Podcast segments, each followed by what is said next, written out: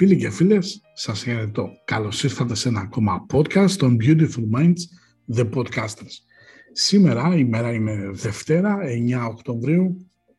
Μπαίνουμε σιγά σιγά στο φθινόπωρο, μάλλον έχουμε μπει στο φθινόπωρο και οδεύουμε το για το χειμώνα και είσαστε συντονισμένοι μέσα από την άλλη πλευρά με ένα θέμα το οποίο πραγματικά όταν το σκεφτήκαμε μας εξέπληξε ευθύς εξ αρχής.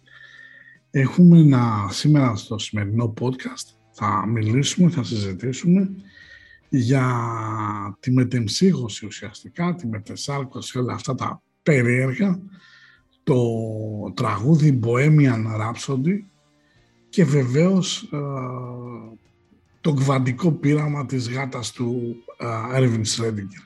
Πώς αυτά μπορεί να συνδέονται όλα μαζί. Όταν το μυαλό σου κάνει νοητικές ακροβασίες, λογικές βέβαια, έτσι όχι κούκου, ε, τότε ναι, ε, όλα αυτά συνδέονται. Υπάρχει μια αλληλουχία. Μαζί μας δεν είναι, πώς έλεγε ο Πάνος, δεν συμμετέχει ο Γιώργος Νταλάρας. Σήμερα δεν συμμετέχει ο Γιώργος Βαφιάδης γιατί έχει ανηλυμένες υποχρεώσεις. Ωστόσο η άλλη πλευρά, έτσι, την Πέμπτη θα έχει ένα τραπέζι vegan για κάποιους όχι vegan για κάποιους άλλους, έτσι, για να μιλήσουμε από κοντά, να τα πούμε από κοντά, γιατί καλή η, η απόσταση, αλλά όταν δίνεται η ευκαιρία, καλό θα είναι να βρισκόμαστε. Μαζί μας όμως δεν θα μπορούσε να λείψει αυτό, γιατί μετά δεν θα ήταν άλλη πλευρά, θα ήταν ο άλλος πλευράς, ας πούμε. είναι ο Στέργος. Στέργος, σε χαιρετώ. Γεια σου, Καρλ. Γεια σου Γιώργο που δεν είσαι εδώ. Έτσι. Και μας ακούς διαπλανητικά και χαιρετώ με αγάπη όλους μας τους φίλους. Το σημερινό το θέμα είναι λίγο... Ξέρεις, είναι τα θέματα τα οποία αν ψάξεις στο διαδίκτυο δεν θα τα πολύ βρεις ή μάλλον δεν θα τα βρεις. Οπότε έχουμε μια ψηλά αποκλειστικότητα και πάμε να ξεκινήσουμε από τα βασικά. Λοιπόν, Καταρχήν, ξεκινάω λίγο να πω ποιοι ήταν οι Queen. Λοιπόν, οι Queen καταρχήν ήταν πολύ ιδιαίτερο συγκρότημα, αφού αν τους πάρουμε μεμονωμένα, με μόνη εξαίρεση το Freddie Mercury και ίσως με κάποια ερωτηματικά το Brian May, έτσι, οι υπόλοιποι δύο, ο Roger Taylor που ήταν στα τύμπανα, ο May έπαιζε κιθάρα και φωνητικά. Ο Ρότζερ Τέιλορ έπαιζε και αυτός ε, είχε φωνητικά αλλά έπαιζε και τύμπανα. Και ο Τζον Ντίκον που έπαιζε μπάσο. Αν εξαιρέσεις το Φρέντι Μέρκιουρι και τον, ε, ε, και τον Brian May δεν είχαμε δηλαδή κάτι το εξαιρετικό σαν μονάδες στο συγκρότημα. Δεν ήταν ας πούμε Led Zeppelin, δεν ήταν ε, Deep Purple, που είχαν κορυφή ε, στο είδος του ο καθένας. Ωστόσο, ήταν ένα συγκρότημα το οποίο το ίδρυσε ο Brian May, το αρχικό συγκρότημα πριν τους, ε, το πρώτο συγκρότημα που ίδρυσε ο, ο Brian May λεγόταν 1984, εμπνευσμένο από το ομώνυμο έργο το γνωστό του George Orwell. Και ενώ ξεκινάνε διαφορετικά, σκάει κάποια στιγμή ένα τυπάκι, ο, δεν τον λέγανε Φρέντι Μέρκιουρι, έτσι, ο άνθρωπος ήταν από τη Ζανζιβάρη, δηλαδή ήταν Ιρανός ουσιαστικά στην πραγματικότητα, Πέρσης, ο Φρέντι Μέρκιουρι, ο οποίος επειδή γεννήθηκε με τέσσερα δόντια παραπάνω, ε, μεγαλύτερη έκταση, στο, στο στόμα, μεγαλύτερο άνοιγμα, μεγαλύτερη ένταση και φωνή. Βέβαια ήταν και ιδιοφία, δεν φτάναν μόνο αυτά. Τώρα το συγκεκριμένο τραγούδι των Queen, το Bohemian Rhapsody, κυκλοφόρησε για πρώτη φορά σαν single στις 31 Οκτωβρίου του 1975 που αυτό σημειολογικά, αν το δούμε, όχι σημειολογικά, μάλλον από τη δική μου την οπτική, ε, έδινε μια δυναμική ιδιαίτερη. Ας μην ξεχνάμε ότι είναι το πιο α, πολυτραγουδισμένο τραγούδι των Queen, το συγκεκριμένο τραγούδι. Τώρα, οι άνθρωποι αυτοί στο, η ηχογράφηση, φανταστείτε, διάρκησε γύρω στις 70 ώρες.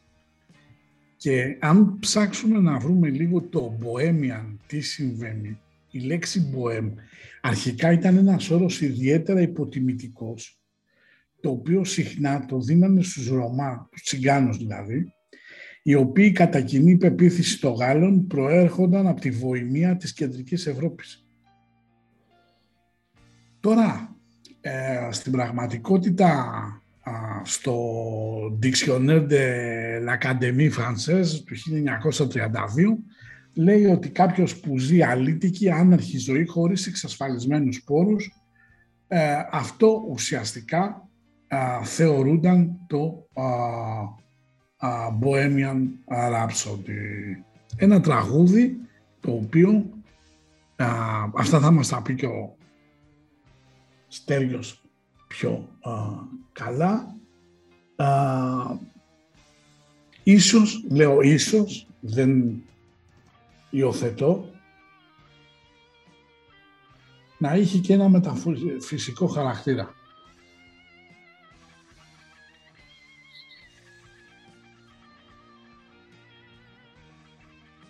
Στέργιο, ο λόγος σε σένα.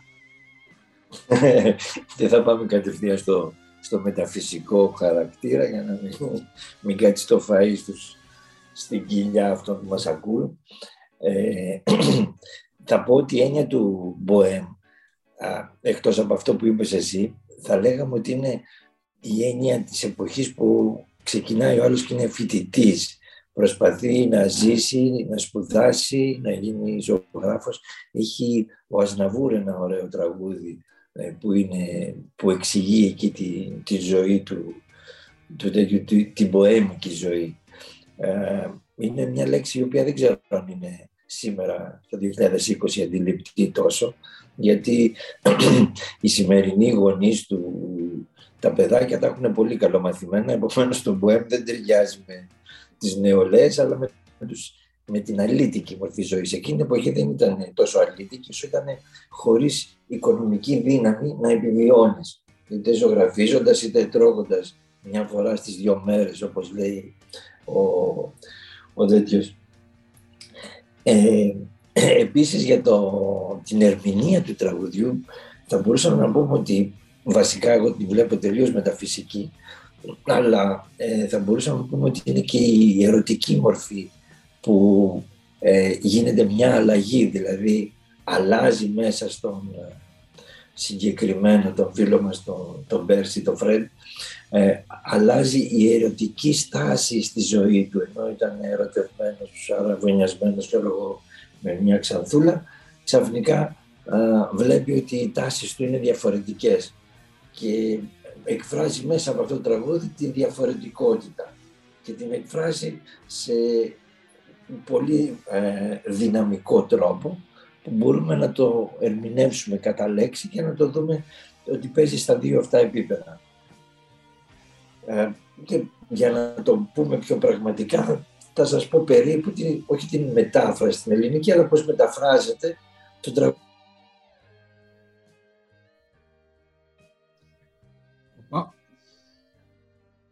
Ε, Κόλλησες λίγο, κόλλησες. Α, λέω, ε, σταδιακά ανεβαίνει η, η εξέλιξη του τραγουδιού δείχνει την εξέλιξη του ίδιου του τραγουδιστή ή και των άλλων συντραγουδιστών του, του, του συγκροτήματος. Ε, ξεκινάει και λέει ότι είμαι ένα φτωχό αγόρι. Εδώ αν το ερμηνεύσουμε χριστιανικά θα πούμε ότι το, αυτό που λέμε φτωχό στο πνεύμα που λέει ο Χριστός, δηλαδή ότι δεν είμαι από αυτούς που σκέφτονται, που είναι μορφωμένοι, που είναι, λογικοποιούν το κάθε τι στη ζωή τους. Αφήνονται, είναι άνθρωποι οι οποίοι είναι χωρίς σκέψη και ζούνε και γι' αυτό και όπως λέει ο Χριστός θα κερδίσουν τη βασιλεία των ουρανών. Δεν πιάνονται με την λογική, η οποία λογική είναι μια κατώτερη αντίληψη ε, για τη μορφή της ζωής. Ε, και μετά μιλάει με τη μαμά του. Εκεί πέρα εγώ σαν μαμά θα έλεγα ότι δεν είναι μόνο η μαμά, είναι και η κοινωνία στην οποία απευθύνεται. Και απευθύνεται στην κοινωνία και λέει ότι σκοτώνω, παίρνω το πιστόλι και σκοτώνομαι. Ε, τι εννοεί, σκοτώνει το εγώ μέσα του, σκοτώνει το πιστεύω μέσα του, σκοτώνει το Θεό που είναι μέσα τους για να μπορέσει τι, να μπορέσει να βγει από το μάτριξ, να δω και να βιώσω την αλήθεια έξω από τον κόσμο των αισθήσεων, τον αισθητό κόσμο που ζούμε εδώ πέρα. Και μας περιγράφει ε, τους πόνους και την ε, κόλαση που ζει το σώμα και η σκέψη του προσπαθώντας να φύγει μέσα από αυτή την κατάσταση. Και έτσι λέει δεν θέλω να πεθάνω ε, που φωνάζει η φωνή του μέσα. Είναι η φωνή του εγώ, του τρισδιάστατου εγώ του ανθρώπου το οποίο θέλει να μείνει στο σίγουρο, να ζήσει αυτό που έχει μάθει μέσα από την ύλη. Και αρχίζουν και βγαίνει μέσα από αυτή την, αρχίζει και φεύγει μέσα από τις λέξεις, καταλαβαίνουμε τις παρεστήσεις που βλέπει, περνώντας μέσα από τις διάφορες διαστάσεις, γιατί περνάει η σκέψη του και η συνειδητότητά του μέσα από τις διαστάσεις και βλέπει βερζεβούλιδες, βλέπει πράγματα τα οποία εμείς τα ονομάζουμε κόλαση ή κακά πράγματα όπως, όπως θέλουμε να το ερμηνεύσουμε. Για να μπορέσει να φτάσει ε, σε αυτό που λέμε που είναι το τελικό του ρεφρέ και που λέει ότι ε, nothing matters to me, δηλαδή τίποτα δεν με ενδιαφέρει σαν μετάφραση, αλλά στην πραγματικότητα το matter στα αγγλικά είναι η ύλη. Δηλαδή δεν έχω πλέον ύλη, είμαι έξω από την ύλη, δεν με ενδιαφέρει και έχω φύγει από την έννοια του Matrix το οποίο ζούμε. Με αυτή τη μορφή αν το σκεφτούμε θα δούμε ότι όλο αυτό που έχει γράψει είναι μια πολύ, ένα πολύ πνευματικό τραγούδι που για τους μοιημένους που λένε οι μορφωμένοι δείχνει τον δρόμο της εξέλιξης ότι μέσα από αυτό το τραγούδι περνάς από τη μίση που κάνουν οι τέκτονες, που κάνουν οι καβαλιστές, που κάνουν αυτοί που παίρνουν και κάνουν τις εκπαιδεύσεις. Εδώ ο Φρέντ το έκανε με ένα τραγούδι 6 λεπτών. Πέταξε όλες τις μίσεις έξω και μέσα από αυτό που έκανε ο Χριστός την Πεντηκοστή μέσα από τον ήχο και το φως, δηλαδή το τραγούδι του ήχου αυτού και των λέξεων που έχει, σε φέρνει σε αυτό που λέμε φώτιση, για, για όσους θέλουν να φωτιστούν βεβαίως. Και έτσι ανεβαίνει αυτή η κατάσταση. Και μπορούμε να δούμε ότι έχουμε αυτά τα δύο που είπα. Αυτή που η ερμηνεία που σας έκανα έτσι αναλυτική ταιριάζει και ερωτικά. Δηλαδή μπορούμε να πούμε ότι ανακάλυψε μέσα του με το να πάει στην Αμερική και να κάνει εκεί τραγούδια και όλα αυτά να είναι στα λεωφορεία και να πηγαίνουν μετά με μια, τη μια, το ένα σημείο, μια περιοχή στην άλλη με το συγκρότημα, ανακάλυψε και τον δυσυπόστατο εαυτό του, τον εαυτό του ο οποίος δεν ήταν μόνο με άντρες, με γυναίκες, αλλά ήταν ότι τέριαζε σεξουαλικά και με γυναίκες, με άντρες. Επομένως, εκεί είδε το δυσυπόστατο. Πέρασε και από εκεί πάλι από την κόλαση την κόλαση την νοητική του, του μυαλού μας για να βγει και να μην τον ενδιαφέρει η ύλη και, και ποια η ύλη ή τι λέει η κοινωνία ρε παιδάκι μου ότι εγώ γουστάρω να πηγαίνω με άντρες, γουστάρω να πηγαίνω με άλογα, ό,τι γουστάρω κάνω. Λοιπόν, έτσι, έτσι λοιπόν κάνει μια επανάσταση. Ε, αυτό έτσι συμπυκνωμένα ήθελα να Ωραία. Να πούμε βέβαια επίσης για τους φίλους που μας ακούνε ότι με τον όλο ράψοντι, δηλαδή ραψοδία κάτω το ελληνικότερο, στην πραγματικότητα η ραψοδία είναι ένας λόγος, ένα γραπτό, μουσικό κομμάτι, οτιδήποτε, το οποίο δεν έχει τυπική δομή και εκφράζει ισχυρό συνέστημα και ενθουσιασμό, ενώ οι ραψοδίες ωστόσο στείλουν να είναι ιδιαίτερα επεισοδιακά κομμάτια που συχνά κάνουν ακραίες αντιθέσεις όσον αφορά την τονικότητα και τη διάθεση. Πρέπει ουσιαστικά όμως, όπως πολύ σωστά είπες, ο... έχουμε ένα τραγούδι το οποίο ε, για αυτούς που ξέρουν έτσι στοιχειοδός μουσική δεν έχει ρεφρέν. Έτσι. Δηλαδή στην πραγματικότητα είναι ένα τραγούδι λίγο ε, με ιδιαίτερη τονικότητα, τελείως έξω από αυτά που έχουμε μάθει και επίσης στην πραγματικότητα δείχνει όχι μόνο τον αγώνα του, γιατί οι περισσότεροι, αν κάνει κάποιος μια έτσι ε, αναζήτηση στο διαδίκτυο, οι περισσότεροι προσπαθούν και έχουν εντοπιστεί σε ένα πολύ πρώτο level της ανάλυσης, το οποίο τι λέει, ο Φρέντι Μέρκιουρι αναφέρει ότι απλά ήταν ομοφιλόφιλος και αναφέρει την κόλαση στην οποία ζούσε. Όμως το πράγμα, εάν προσπαθήσει κάποιος να δει τους στίχους, είναι εντελώς διαφορετικά. Γιατί στην πραγματικότητα έχει μέσα ε, εκφράσεις τις οποίες αν δεν τις ψάξεις στην πραγματικότητα θα έχεις ένα πολύ επιφανειακό αποτέλεσμα ως προς την ανάλυση του κομματιού. Και τι θέλω να πω. Αυτό που λέει ότι μάνα μόλις μητέρα, ξέρω εγώ, ε, μόλις σκότωσα έναν άντρα, στην πραγματικότητα τι υποδεικνύει; Υποδεικνύει ότι σε ένα πρώτο level σκοτώνω το εγώ μου, όπως πάρα πολύ ωραία είπες. Στην πραγματικότητα όμως, ε, είναι ένας άνθρωπος ο οποίος αυτή τη στιγμή ζει όπως η γάτα του Σρέντιγκερ. Δηλαδή είναι ένας άνθρωπος ο οποίος έχει μια εντύπωση ότι έχει σκοτώσει.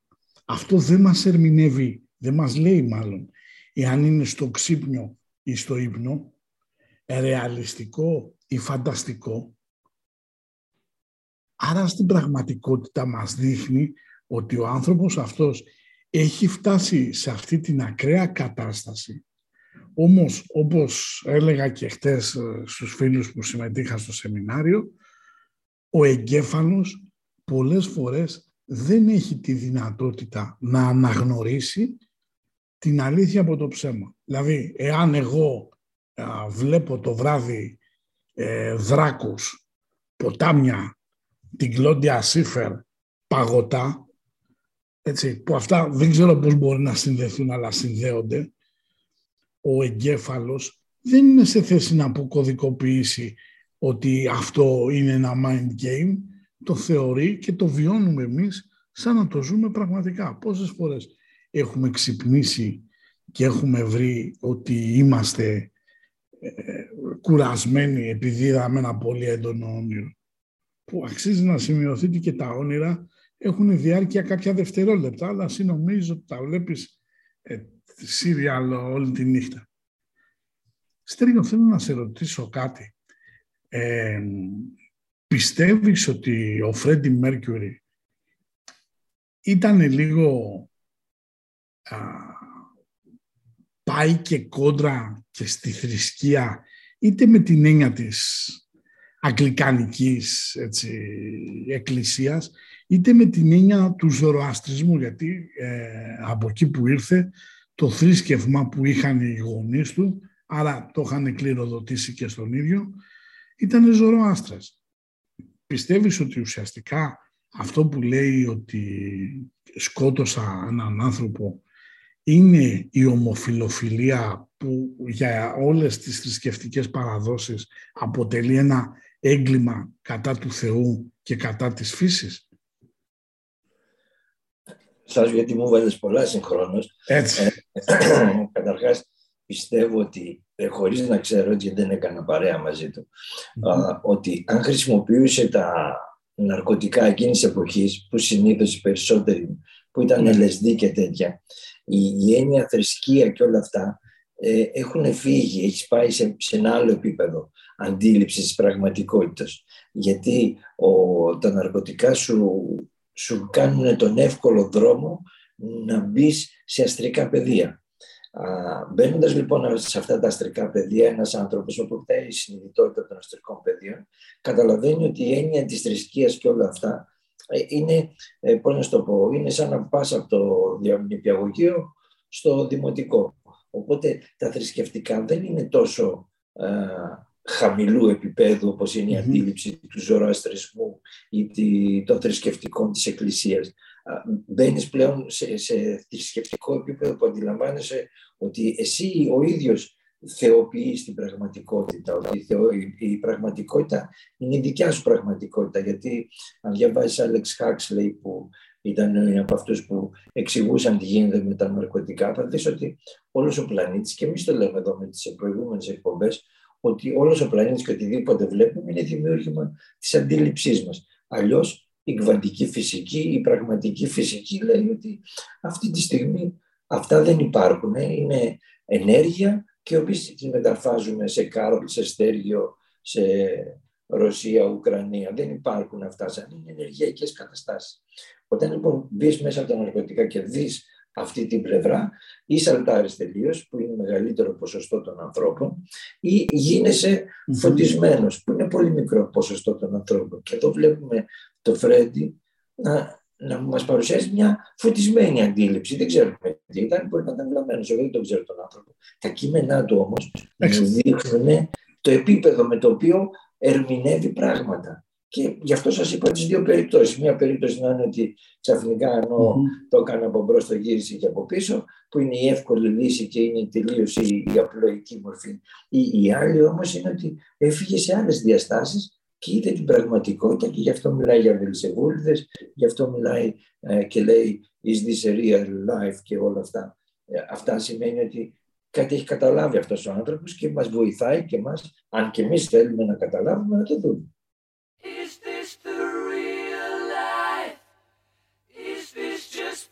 Fantasy. Caught in a landslide, no escape from reality. Open your eyes, look up to the skies and see. I'm just a poor boy, I need no sympathy, because I'm easy come, easy go little high, little low.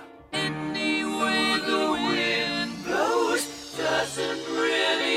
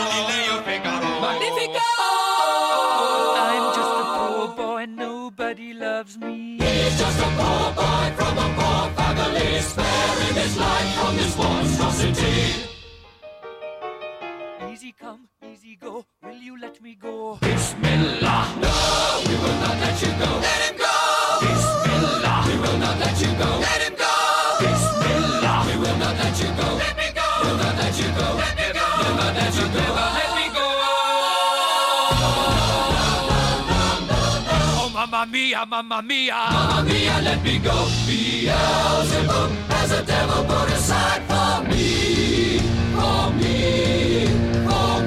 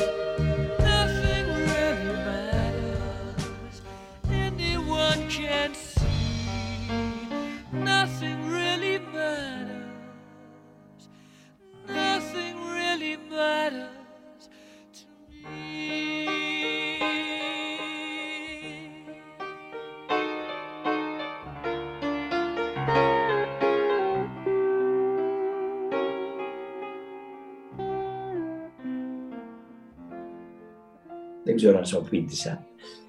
Ε, πε- περιγραφικά θα έλεγα ναι. Λοιπόν, πρόσεξε να δεις τώρα. Ε, εγώ θέλω να πω το εξής. Θέλω να πω ότι ο συγκεκριμένος τραγουδιστής, έτσι,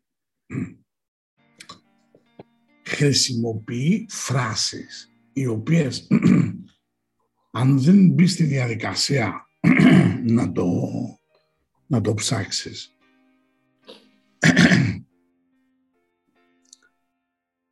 πέφτει σε λούμπα. Δηλαδή, να πάρουμε καταρχήν από το επίθετό του το Mercury. Mercury στα λατινικά, στα, γα- στα αγγλικά και κατ' επέκταση στις περισσότερες γλώσσες σημαίνει ο Ερμής, έτσι. Σημαίνει όμως και ο υδράργυρος. Στην πραγματικότητα ο Φρέντι Μέρκουρι έρχεται και λέει ότι είμαι αυτός που θέλω να φέρω ένα μήνυμα.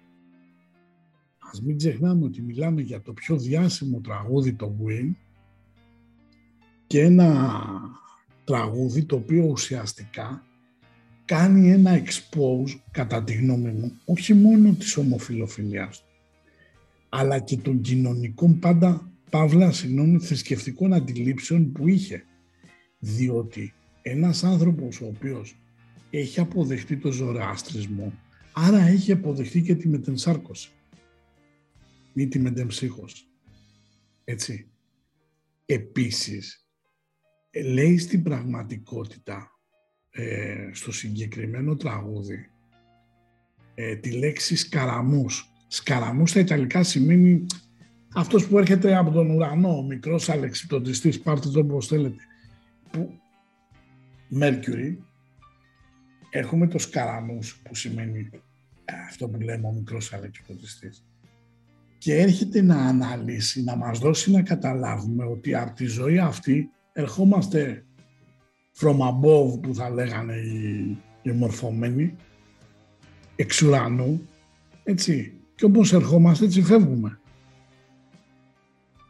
Και επίσης ε, θα πρέπει να ξέρουμε ότι ε, το συγκεκριμένο τραγούδι, αν δεν με απατάει η μνήμη μου, πάντως το συγκεκριμένο συγκρότημα είναι σίγουρα, είναι το πρώτο συγκρότημα το οποίο έβγαλε βίντεο κλιπ.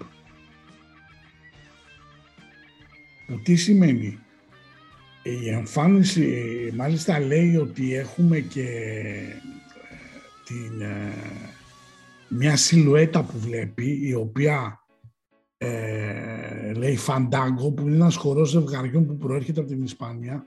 Η εμφάνιση του χαρακτήρα του έχει ιστορι, ιστερικές χορευτικές κινήσεις και η συμπεριφορά του αντιπροσωπεύουν εκείνη του θανάτου. Οπότε είναι φυσικό να προστίθεται η κεραυνή αλλά και οι αστραπές στο συγκεκριμένο τραγούδι, στο συγκεκριμένο κομμάτι. Θα τα, θα τα ακούσετε και σαν χαλιά και σε τέτοιο και στο τέλος, ε, του, τρα- στο τέλος της, ε, του podcast το τραγούδι το οποίο θα βάλουμε ενώ στην αρχή ακούσατε το αυθεντικό κομμάτι με τη φωνή του Freddie Mercury θα ακούσετε πάλι το ίδιο κομμάτι στο τέλος αλλά τη φωνή ενός αγαπημένου τραγουδιστή του, το τραγουδιστή του Guns N' Roses του Axel Rose που είναι πιο τραχιά φωνή, είναι λίγο πιο περίεργη. Για να δείτε λίγο και τις διαφορές. Και βέβαια θα πρέπει να καταλάβουμε ότι έχει λέξεις εκεί μπισμιλάχ που σημαίνει, είναι μια αραβική φράση που σημαίνει στο όνομα του Θεού που λέει ε, ουσιαστικά α, σαν να λέει αφήστε τον να φύγει για όνομα του Θεού έτσι. Ενώ λίγο παραπέρα αναφέρει το όνομα του Γαλιλαίου Γαλιλαίη του Γαλιλαίου του γνωστού ο οποίος ήταν πρωτοπόρος στο είδος του, στην αστρονομία και ο οποίος φυλακίστηκε από την Καθολική Εκκλησία ε, στην πραγματικότητα κανείς δεν ξέρει ότι παραθέτει ότι θα φάει κυνηγητό και το ξέρει αντιστοιχεί το Γαλι- τον εαυτό του με τον Γαλιλαίο αλλά και ελάχιστοι γνωρίζουν ότι ο Brian May, ο κιθαρίστας των, α, των Queen, ήταν κάτοχος PhD, δηλαδή διδακτορικού τίτλου, στην αστροφυσική. Έτσι. Οπότε βλέπουμε ότι και επίσης το Μάμα Μία ε, στην πραγματικότητα ε, Μάμα Μία σημαίνει Θεέ μου, Παναγία μου, ουρανέ μου, ανάλογα πώς θα το ερμηνεύσει ο καθένας και είναι σαν προσευχή ε, να τον αφήσει ο, ο έξω από εδώ, έτσι, να ζήσει με τα συναισθήματά του. Στην πραγματικότητα έχουμε δηλαδή έναν άνθρωπο ο οποίος με λίγα λόγια, έτσι τουλάχιστον όπως το βλέπω εγώ με το δικό μου το μυαλό, πληρώνει τις επιλογές του και εκπληρώνει το κάρμα του. Τόσο απλά. Στέργιο, η σειρά σου γιατί εγώ το πλάτιασα λίγο, έτσι. Δεν, δεν σε ακούγεσαι, δεν ακούγεσαι. Για κάνα mute. Τα, τα είπες πολύ ωραία. Respect, γιατί έκανες πολύ ωραία ανάλυση. Μπράβο. Ε, για μένα, όντως αυτά όλα όσα λες τα υπογράφω, δεν υπάρχει αντίρρηση. Θα έλεγα ότι δεν είναι μόνο ο, ο Fred, που σημαίνει και friend, φίλος δηλαδή Mercury, ο φιλικός Ερμής, ο φιλικός Ερμής επικοινωνίας που φέρνει την ιδέα. Ε, θα έλεγα ότι είναι όλο το συγκρότημα το οποίο μαζί γιατί η, η ομάδα είναι που έφτιαξε το τραγούδι, δεν είναι κάτι αυτός μόνος του και το έγραψε. Εννοείται. Είχαν πάει σε μια βίλα, ξέρω εγώ τι είχαν κάνει και τα είχαν φτιάξει. Και, έχει και είναι ωραίο όσοι ακούσουν την εκπομπή να δουν και την ταινία. Υπάρχει μια ωραία ταινία με τους Queen που θα δουν την, την Ναι, υποδομή. που έχει τίτλο Bohemian Rhapsody το συγκεκριμένο και είναι και η ταινία η οποία ε, έβγαλε τον Φρέντι Μάλεκ από μια ε, κατάσταση, ήταν ημίγνωστος γιατί είχε κάνει το Mr. Roboto, μια εξαιρετική σειρά που υποδίεται ένα hacker με ιδιαίτερα πάλι ψιλομεταφυσικός χαρακτήρας, ψιλομάτριξ, ψιλο έτσι. Αξίζει να το δείτε, αλλά είναι τρεις-τέσσερις κύκλοι με πατατάκια και πίτσα για τα Χριστούγεννα είναι αυτό. Έτσι, λοιπόν, και ε, παίζει τόσο καταπληκτικά που του χαρίζει και το Όσκαρ ερμηνείας. Αυτό όμως που δεν έχουμε πει και εδώ τώρα έρχεται στο δικό μου το κομμάτι είναι ότι αν δούμε ότι το χάρτη της συναστρίας του Φρέντι Μέρκιουρι με τον α, Ράμι, Ράμι Μάλεκ νομίζεις ότι βλέπεις δύο ίδιους ανθρώπους γεννημένοι σε διαφορετικές, γεννημένους συγγνώμη, σε διαφορετικές εποχές. Επειδή ακριβώς ο ήλιος του, από ό,τι θυμάμαι, πέφτει πάνω στο μεσουράνημα του Φρέντι Μέρκιουρι και στον ήλιο του. Στην πραγματικότητα αυτό που είναι που θα λέγανε οι Αγγλομαθείς soulmate. Ε, ψυχική ένωση, έτσι. Ο- Και δείχνει επίσης ότι ο συγκεκριμένος άνθρωπος, έτσι, ε, την ομοφιλοφιλία του, παρόλο που πάλευε με τους δαίμονες ψυχής του ο Φρέντι Μέρκιουρι, τη θεωρούσε κάτι πολύ φυσιολογικό. Μου τύχε. Έτσι. Πώς πας σούπερ μάρκετ και αντί να πάρεις κοκακόλα παίρνεις πέψη. Έτυχε το να κάνουν. Έτσι. Όμως η αντιμετώπιση του, έτσι, διότι και να πω και κάτι και ίσως αυτό είναι και λίγο extreme που θα πω, αλλά τουλάχιστον έτσι το νιώθω. Ο Φρέντι Μέρκιουρι και θα το βάλουμε στην περιγραφή ότι έχει και ακατάλληλες λέξεις. Παρόλο που ήταν ομοφιλόφιλος, δεν ήταν πούστης. Έχει μεγάλη διαφορά.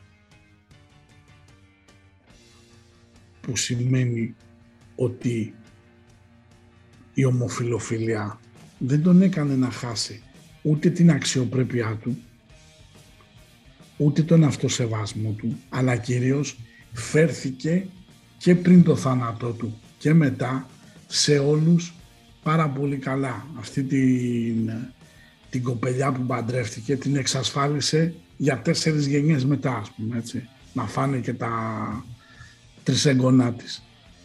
Ε, το ίδιο με τον άνθρωπο τον οποίο είχε σχέση. Άφησε μια πακάρα κατάθήκη και κυρίως ε, τους συνεργάτες του του σεβάστηκε. Αυτό είναι πολύ σημαντικό. Έτσι. Και αυτή είναι και η διαφορά, το έχει πει και ο Πάνος, δεν είναι δικό μου, του μεταξύ του ομοφιλόφιλου και του πούστη. Γιατί υπάρχουν και άντρες που είναι άντρες που δεν έχουν επαφή με, ε, με άντρες, έτσι είναι straight ας πούμε για καλά, αλλά στην πραγματικότητα η συμπεριφορά τους είναι πούστικη. Δηλαδή ας πούμε ο άνθρωπος που πιάσανε τώρα στον κολονό που βίαζε και εξέδιδε ένα κοριτσάκι 12 χρόνων, μπορεί να τον πεις αυτόν άντρα;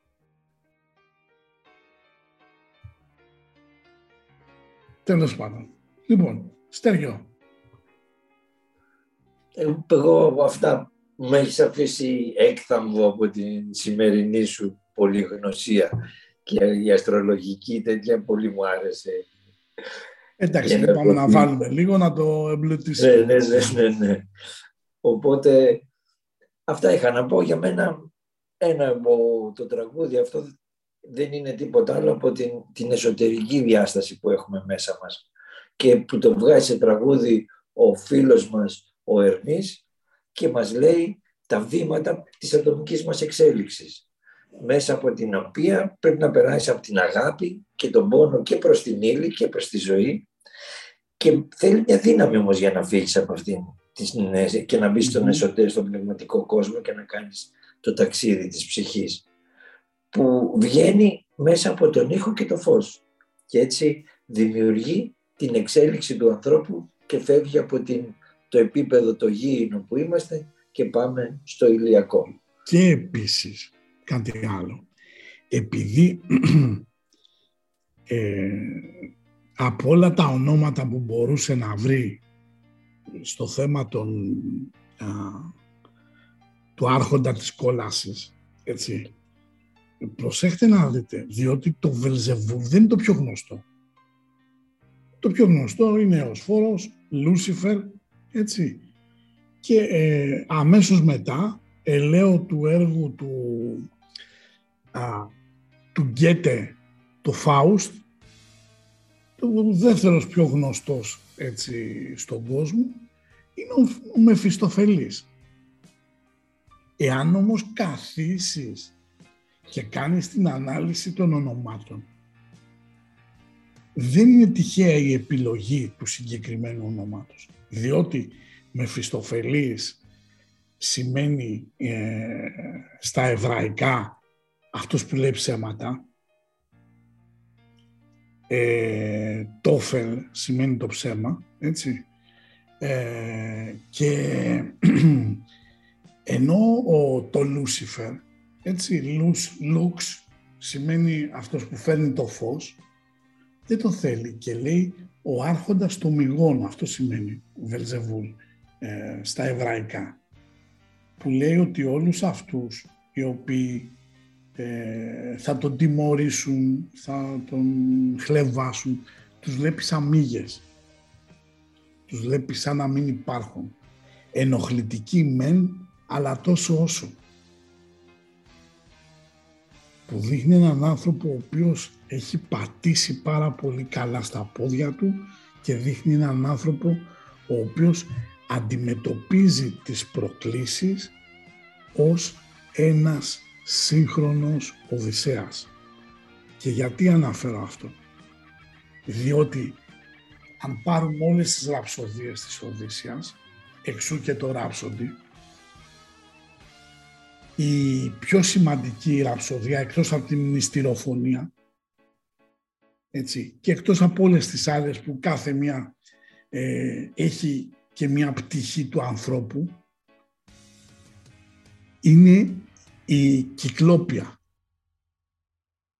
Που στην κυκλόπια τι λέει στην πραγματικότητα; Λέει ότι ε, αν σε ρωτη... στην πραγματικότητα ο, ο Οδυσσέας λέει ποιος είσαι εσύ, το ρωτάει ο, ποιο είναι το όνομά σου και λέει ούτης.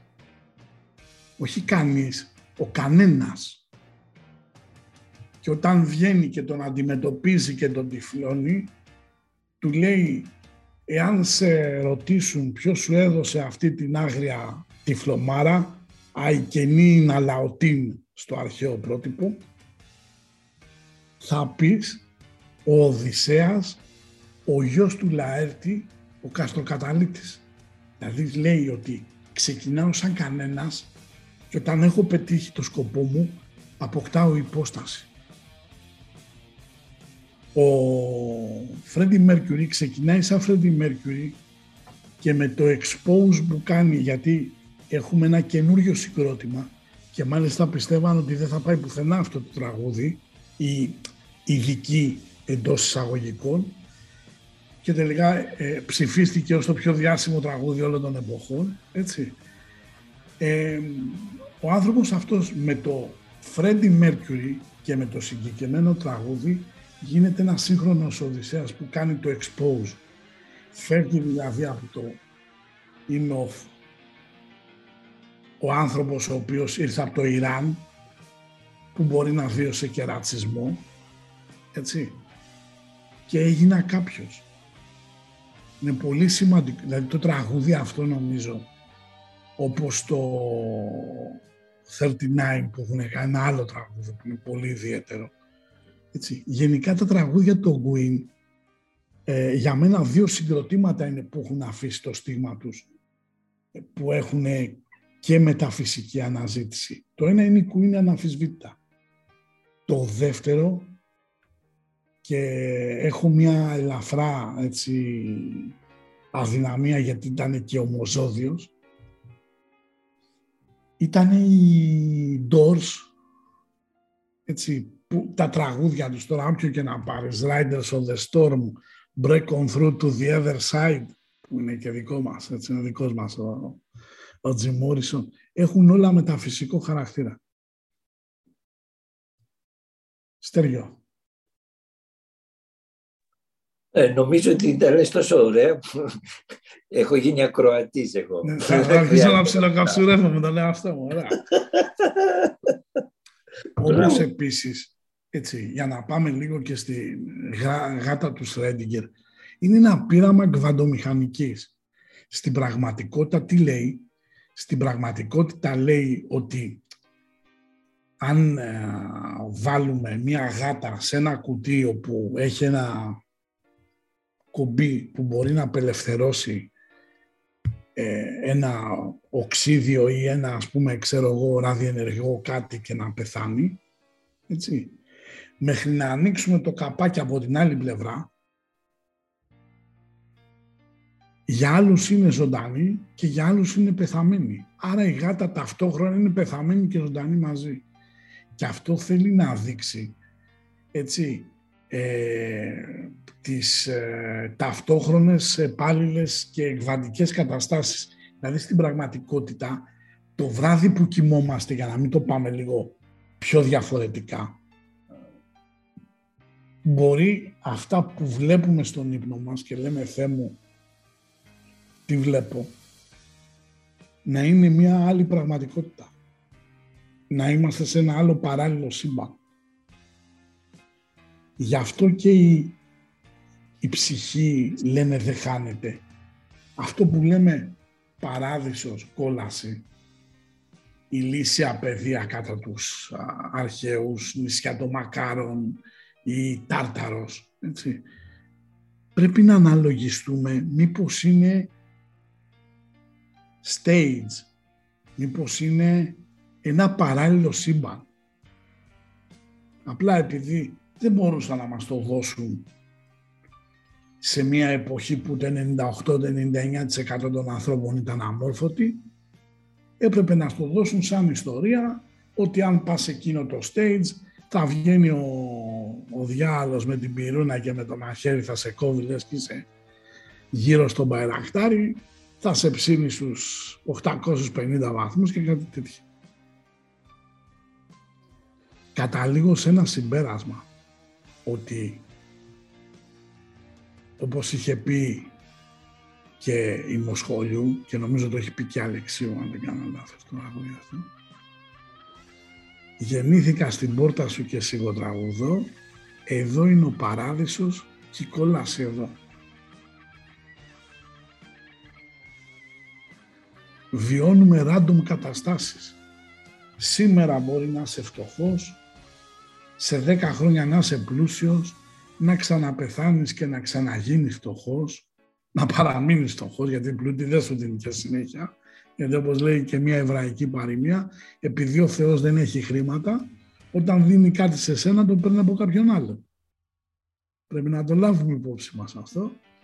Άρα λέμε ότι είμαστε σε μια κατάσταση που εμείς που νιώθουμε ότι είμαστε ζωντανοί, ίσως να ζούμε το δικό μας Bohemian Rhapsody και να είμαστε πεθαμένοι και να μην το ξέρουμε. Ούτως ή άλλως Matrix είναι όλα έτσι. Σε πλανήτη ζούμε, άρα στην πλάνη ζούμε, άρα πώς είναι σωστά είναι αυτά που λες. Ωραία. Θα αρχίσω να την ψωνίζω, έτσι. Το πάω. όχι, όχι. Απλώς είμαστε γάτα από του Σρόιντερ και δεν το ξέρουμε. Λοιπόν, νομίζω ότι το σημερινό το podcast έλειπε λίγο η φωνή του Γιώργου, να σου πω την αλήθεια, που είναι πιο μεταφυσικό σαλαχαταμάκανα που λέω εδώ. Αλλά μ, έχω την αίσθηση ότι ε, βγήκε, αν θέλει κάποιος να το δει έτσι βέβαια, ε, βγήκε πολύ ζουμί το οποίο πρέπει λίγο να το πάρει λίγο και να ποτίσει την ψυχή του. Δηλαδή πόσο άσχημο είναι να αρχίζεις να κρύβεσαι να πεις ε, τι να σου πω ε, να σε αναγκάζουν να κάνεις το εμβόλιο και να κάνεις, να κάνεις για να προσγειωθούμε και λίγο στην πραγματικότητα, έτσι. Να σε αναγκάζουν ε, να κάνεις το εμβόλιο και ουσιαστικά να λες από μέσα σου ότι σκοτώνω τον εαυτό μου γιατί πρέπει να ζήσω τα παιδιά μου και να πάω στη δουλειά και δεν με δέχονται χωρίς εμβόλιο. Άρα, κλείνοντας, μπορούμε να πούμε με μεγάλη έτσι, σιγουριά ή βεβαιότητα πως ο καθένας από εμάς, αν πειράξει λίγο τους στίχους, ζει το δικό του Bohemian Rhapsody. Τόσο απλά. Νομίζω πήγαμε πολύ ωραία σήμερα. Έτσι. Τι, ε, για να κάνουμε Μην το- και ένα... Ναι, ναι, μην το να- πεις, για να Γιώργο. κάνουμε και... Όχι, ο Γιώργος είναι αδερφός, το ξέρεις, είναι άλλη φωνή, έτσι. Ε, να- ε, τι θέμα να βάλουμε την επόμενη εβδομάδα, να κάνουμε και το expose, να το ακούσουν και οι φίλοι ακροατές, έτσι. Λοιπόν, εγώ λέω για να κρατήσουμε λίγο το ίδιο μοτίβο, μιας και ο Γιώργος είναι παιδί της μουσικής, έτσι, πιο Λατινική. ιδιαίτερα, είναι πιο Latin Fatin, ναι. Λοιπόν, να πούμε την επόμενη εβδομάδα και να συνεχίσουμε παράλληλα λίγο πάνω σε αυτό το μοτίβο το οποίο κινηθήκαμε, να πούμε θέμα προφητικά τραγούδια από μια άλλη εποχή, έτσι, προφητικά τραγούδια και προφητικά συνε- συγκροτήματα. Να κάνουμε ένα ποτ πουρί που λέμε και να δούμε ότι πολλές φορές η τέχνη, όχι μόνο κινηματογράφος, γιατί έχουμε κάνει με ταινίες που προφήτευσαν κατά άλλους, δημιούργησαν κατά κάποιους άλλους το μέλλον, να δούμε και τα τραγούδια, γιατί τα τραγούδια, επειδή ακριβώς τα περισσότερα δεν έχουν εικόνα, ε, δεν λειτουργούν τόσο πολύ ισχυρά, σου περνάνε ένα μήνυμα το οποίο μπορεί να σου γυρίζει στα αυτιά. Συνήθως τα τραγούδια τα οποία αναλύουμε περισσότερο πια είναι με παράτησε σε ένα βράδυ του Σαββάτου και η τύχη μου η μαύρη, γιατί είμαστε και λίγο ε, λαός κάψουρο τυριντάχτα, ας πούμε, έτσι το καταλαβαίνεις. Λοιπόν, οπότε θα ήθελα να σε ευχαριστήσω. Στέργιο, θα ήθελα να σε ευχαριστήσω πάρα πολύ και σένα. Γιώργο, σε περιμένουμε την επόμενη εβδομάδα. Θα τα πούμε και στο τραπέζο μας σίγουρα. Να μην ξεχάσω να πω ότι α, πρέπει λίγο να προετοιμαστούμε. Έτσι, έρχεται ένας δύσκολος χειμώνας. Ο, ο Βλαδίμηρος τα έχει πάρει λίγο άσχημα το παλικάρι και δεν είναι έτσι. Προμηθευτείτε λίγο ξυλαράκια, λίγο φυσικό πετρέλαιο, φυσικό αέριο, όλα φυσικά να είναι, εν πάση περιπτώσει, διότι ε, τα πράγματα ε, έρχονται να είναι λίγο ζώρικα. Λοιπόν, και κυρίως όσοι ασχολείστε με, με τράπεζες και χρηματιστήρια και κρύπτο και τέτοια, είναι μια περίοδο να αρχίσετε να φεύγετε για κάνα δύο-τρεις μήνες, όπως έτρεχε ο Road Runner που κάνει μίμη.